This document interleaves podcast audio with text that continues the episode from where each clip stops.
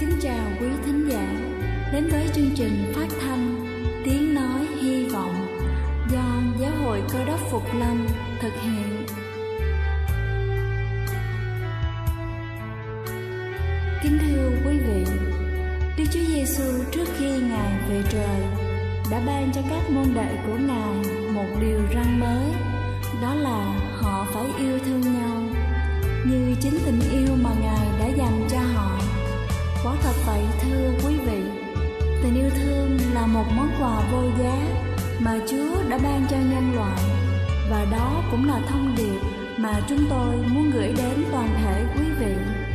Nếu quý vị muốn tìm hiểu thêm về chương trình, về niềm tin hoặc muốn nghiên cứu về lời Chúa, xin quý vị gửi thư về chương trình phát thanh Tiếng Nói Hy Vọng, địa chỉ 224 Văn Đăng Lưu, phường 3, quận Phú Nhuận, thành phố Hồ Chí Minh hoặc gửi email cho chúng tôi theo địa chỉ tiếng nói hy vọng amoc.gmail.com Ngoài ra, quý vị cũng có thể liên lạc với bất kỳ hội thánh cơ đốc Phục Lâm tại địa phương gần nhất. Xin chân thành cảm ơn và kính mời quý vị lắng nghe chương trình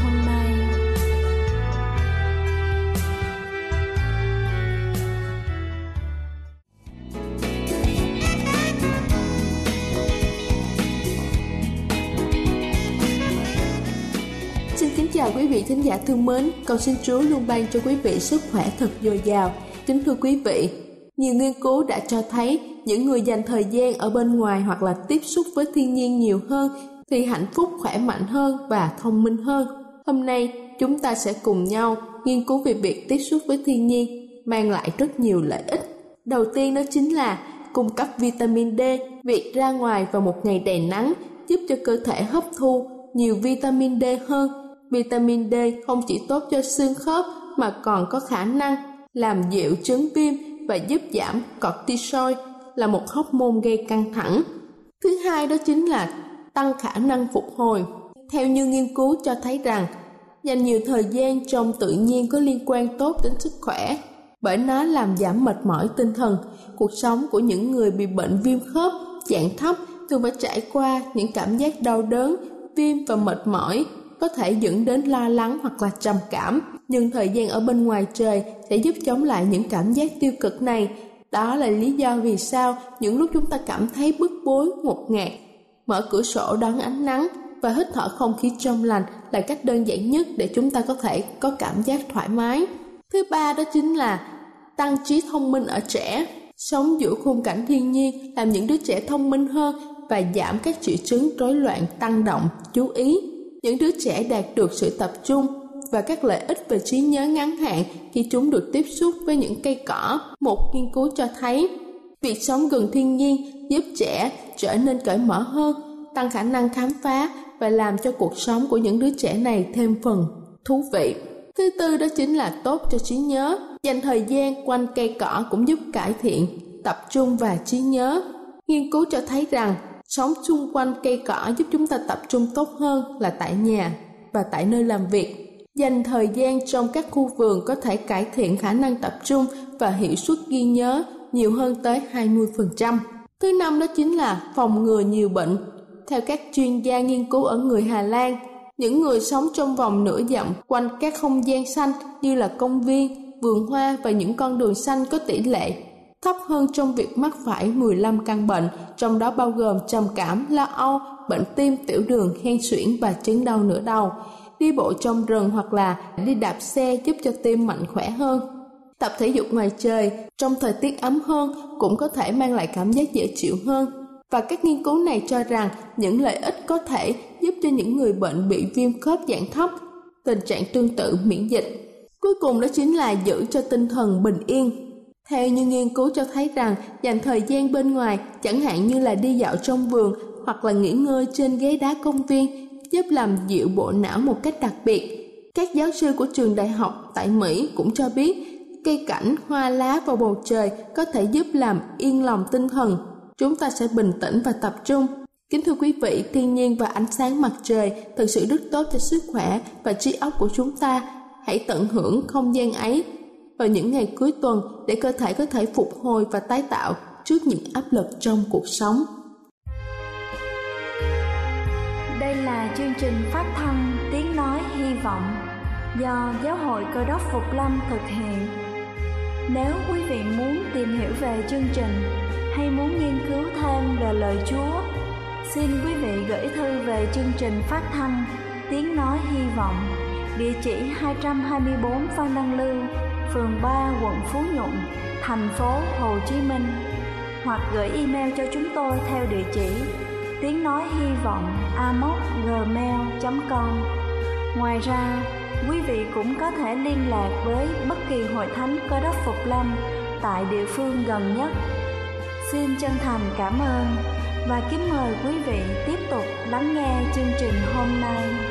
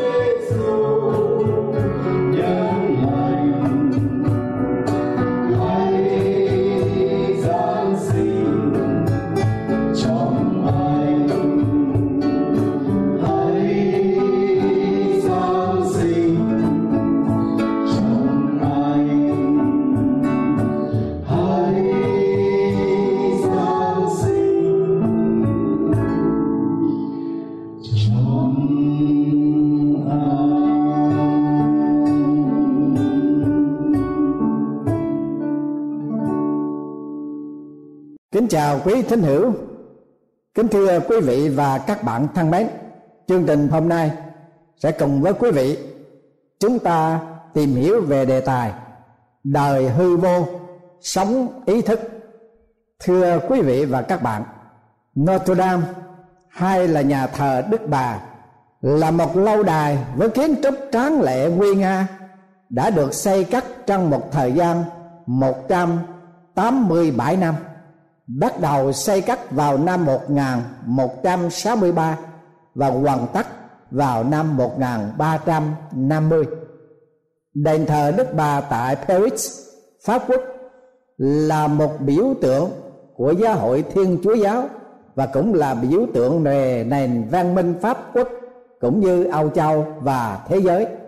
Đền thờ Đức Bà Paris còn là nơi nổi tiếng vì tại đây không chỉ những các sinh hoạt thánh vụ của tổng giáo phận Paris mà còn là gia sản của chánh giới Pháp quốc.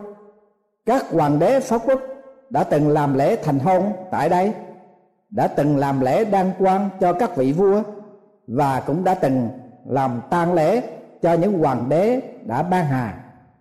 Vân vân.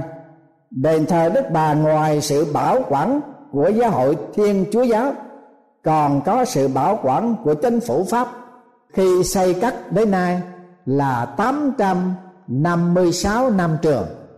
Ngoài các thánh lễ hàng tuần của nhà thờ chính tòa cho giáo dân trong xứ đạo, nhà thờ Đức Bà còn tiếp đón du khách trên thế giới đến viếng thăm và xin lễ hàng năm có trên 12.000 người du khách từ khắp các nơi trên thế giới Điều tôi muốn nói ở đây là vào ngày 15 tháng 4 năm 2019 Cả thế giới bàng hoàng và xúc động Với thông tin cho biết rằng Nhà thờ Đức Bà Paris đã bị bốc cháy vào khoảng 18 giờ 50 cùng ngày. Bàng hoàng và xúc cảm vì đó là một biểu tượng tôn giáo ở Paris nói riêng Và của cả nước Pháp và Âu Châu nói chung sau vài giờ, ngọn lửa đã được khống chế bởi mọi nỗ lực của lính cứu hỏa và các chức năng. Hậu quả ngọn lửa đã thiêu sạch tháp nhà thờ và nhiều phần khác của nhà thờ.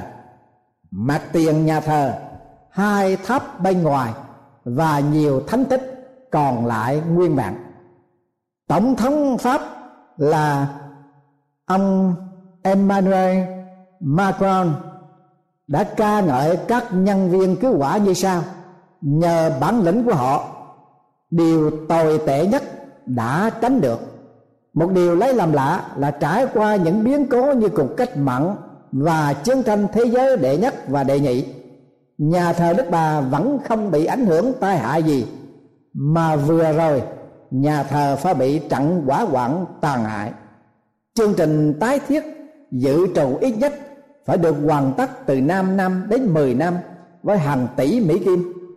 Qua cái sự kiện nói trên cho chúng ta một trong những cụ chứng rằng mọi sự trên đời này không có gì là vĩnh viễn, trường cửu, như nhà Phật cho rằng đời là vô thường và lời Chúa phán dạy trong Thánh Kinh, hư không của sự hư không hư không của sự hư không, thải đèo hư không Thánh Kinh Cựu Ước Sách Truyền Đạo Đoạn 1 câu 2 Vì ý thức được sự hư vô trên cõi đời này Các tín nhân cơ đốc cần phải có thái độ hợp tình, hợp lý và trách nhiệm thích đáng để thích nghi cuộc sống được đẹp lòng Chúa và sống đời phước hạnh trong ơn lành của Ngài. Tín nhân cơ đốc đối với mọi người chung quanh trong đời sống của chúng ta nếu có người đối xử với mình không tốt, không nên để ý làm gì cho bận tâm và mất thì giờ. Vì trong cuộc sống đời này, không một ai có bổn phận phải đối xử tốt với chúng ta, ngoại trừ cha mẹ của chúng ta ra.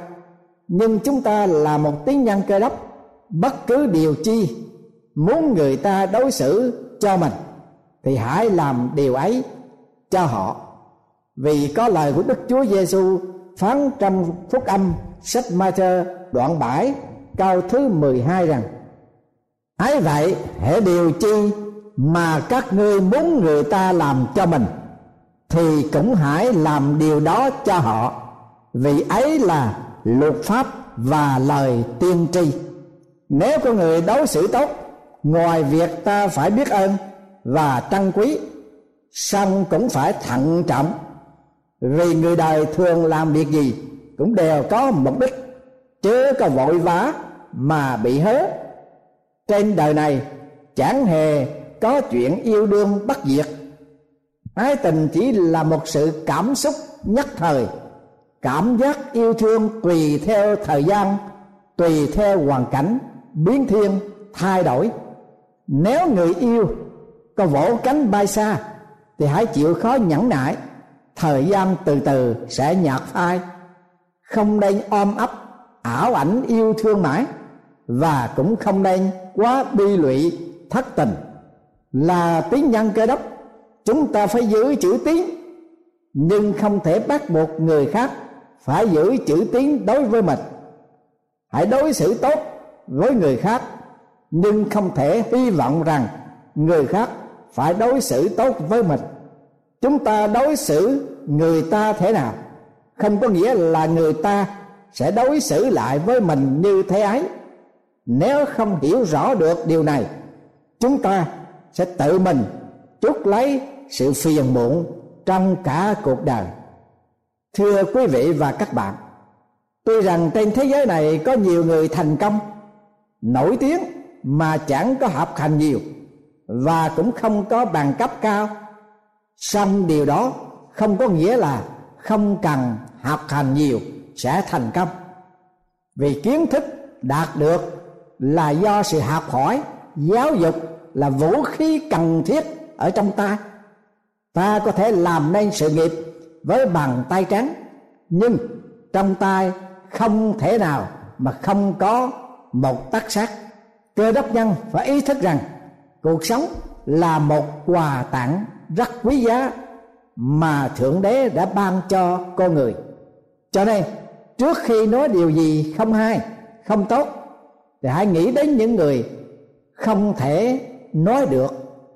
Trước khi kêu ca thức ăn mạng hay lạc, thì hãy nghĩ đến những người không có gì để ăn trước khi than thở về người chồng hay là người vợ, thì hãy nghĩ đến những người đang than khóc, đang khao khát xin cho được một người bạn đồng hành trong đời của mình.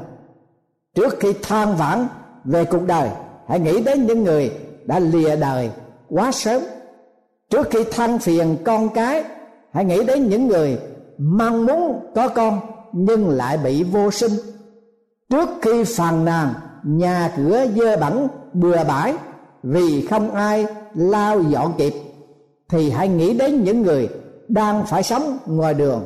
Những người homeless, trước khi cào nhào vì phải lái xe quá xa, và nghĩ đến những người phải lội bộ cùng một quãng đường dài như thế, trước khi kết tội hoặc lên án ai, hãy nhớ rằng không một người nào trong chúng ta là người không có tội.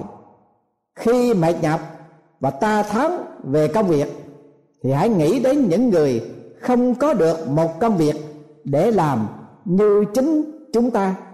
Và khi những tư tưởng yểm thế làm cho bạn chán nản, thì hãy vui tươi lên và nghĩ rằng bạn vẫn còn đang sống. Và đó là một món quà quý giá.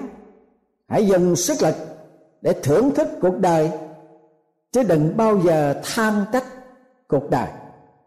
Dùng trí lực để đầu tư phát triển con người thăng tiến bản thân, chứ đừng thất vọng, kêu ca ren xiết. Dùng tâm lực để yêu mến con người, chứ đừng nghi ngờ, đố kỵ lẫn nhau. Dùng thời lực để đón nhận thiên nhiên, vũ trụ và mọi việc xung quanh, chứ đừng coi thường. Dùng niềm tin để tạ ơn chúa đã ban cho ta mọi thứ có thể nghe và nhìn, tìm hiểu và cảm nhận. Cộng tác để phát huy sự chấp nhận và sự biến đổi trong cuộc sống. Thưa quý vị và các bạn, cuộc đời là ánh sáng cho người ướp mạng cho đời và sưởi ấm làm người. Có lời của chúa phán trong phúc âm sách Matthew đoạn 5 câu thứ 13 tôi xin đọc. Các ngươi là muối của đất. Song nếu mất mạng đi, thì sẽ lấy giống chi làm cho mạng lại. Muối ấy không dùng chi được nữa, chỉ phải quang ra ngoài và bị người ta đọt dưới chân. Hãy dùng bản thân làm dấu chỉ của tình yêu, lòng thương xót và sự bao dung của Đức Chúa Trời trong Đức Chúa Giêsu cứu thế trước mặt người đời. Đức Chúa Giêsu phán: các ngươi là sự sáng của thế gian, một cái thành ở trên núi thì không khi nào bị khuất được, cũng không ai tháp đàn mà để dưới cái thùng, xong người ta để trên chân đàn thì nó soi sáng mọi người ở trong nhà sự sáng các ngươi hãy soi trước mặt người ta như vậy, đặng họ thấy những việc lành của các ngươi và ngợi khen cha các ngươi ở trên trời. Phúc âm sách ma chơ đoạn 5 câu 14 đến câu 16 để kết luận, tôi xin kể câu chuyện sau đây. Thưa quý vị, gia đình ông Thomas Stephen sống ở New Jersey đã có bốn thế hệ cùng sống với nhau. Trong một trang trại rộng lớn, tất cả bạn bè hoặc láng giềng của những người trong gia đình đều xác nhận một điều, đó là họ thật sự sống hạnh phúc hài hòa với nhau. Trả lời phỏng vấn trong dịp sinh nhật thứ 90 của ông Stephen mọi người được nghe ông tiết lộ bí mật để bảo vệ cuộc sống hạnh phúc.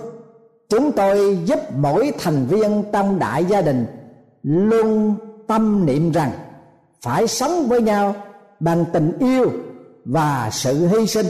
Mỗi người cần tham gia vào cuộc chạy đua. Xem ai đến trước. Xong, cuộc đua này khác với những cuộc đua tranh bình thường. Khác như thế nào? Ấy là khi bất bình với nhau thì phải tranh nhau để nhận lỗi trước. Ai nhận lỗi trước thì người đó thắng. Khi có xung đột thì phải tranh nhau giảng hòa trước. Khi cần chịu đựng thì phải tranh nhau xem ai chịu đựng nhiều hơn và bền bỉ hơn. Phải tranh nhau làm những điều tốt cho người khác. Tranh nhau làm việc nạn nhọc trước cho người khác. Khi một ai đó đau khổ, thì hãy tranh nhau an ủi trước. Khi ai cần san sóc, thì hãy tranh nhau để đỡ đằng ngay với họ. Tóm lại, chúng tôi tranh nhau để yêu thương, làm sao để mỗi người đều nổi bật hơn trong sự bày tỏ một tình yêu đẹp nhất trong cuộc đời. Thưa quý vị và các bạn, bí quyết trên đây chỉ đơn giản là làm ngược lại với những gì bản chất con người thường làm.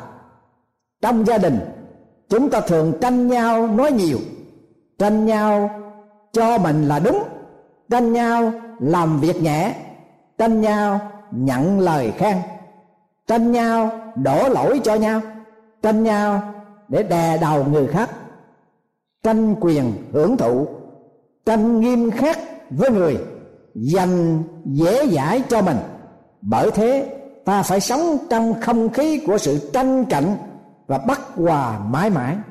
Hãy cùng với gia đình của ông thomas stephen bước vào cuộc tranh đua ngược đời neo trây nhưng đó chính là ý muốn của chúa dạy. Đời hư vô sống phải có ý thức. Hãy áp dụng nó ngay hôm nay. Trong chính gia đình mình, thì mọi sự sẽ đổi thay và xã hội sẽ yên vui. Mọi người đều sống trong sự hài hòa, vui vẻ và hạnh phúc. Và cuối cùng là lời của vua David đã khuyên con của ông là Salomon. Khi vua David thấy cuộc đời của mình không còn bao lâu nữa, cha sắp đi vào con đường mọi người trên đất phải đi qua vậy con hãy mạnh mẽ. Hãy chứng tỏ con là một bậc trượng phu. Và hãy để ý kỹ những gì chúa là đức chúa trời của con đòi hỏi nơi con.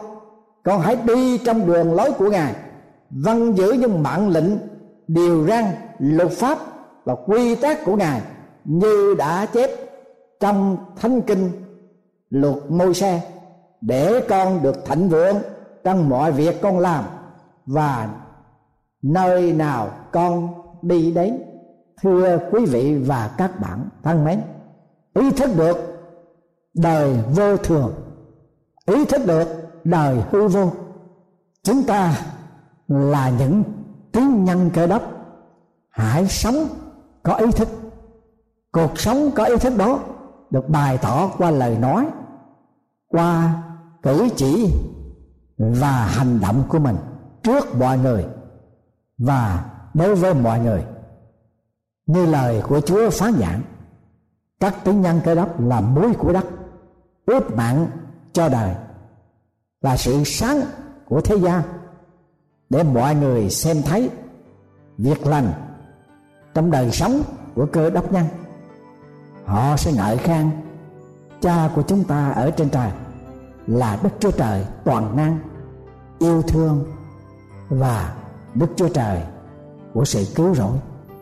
Mời quý vị chưa phải là tín nhân cái đốc, đến với đức chúa giêsu tiếp nhận ngài làm cứu chúa của mình. Quý vị sẽ được chúa tha thứ tội lỗi và ngài sẽ ban cho quyền phép. Ngài sẽ thêm sức cho mỗi người để chúng ta làm được mọi việc trong cái sức lực mà chúa sẽ ban cho chúng ta là những con cái dân sự của ngài, biết thờ phượng chúa, biết sống theo lẽ thật của ngài và biết thể hiện một cuộc sống có ý thức ngay trên đời này. Amen.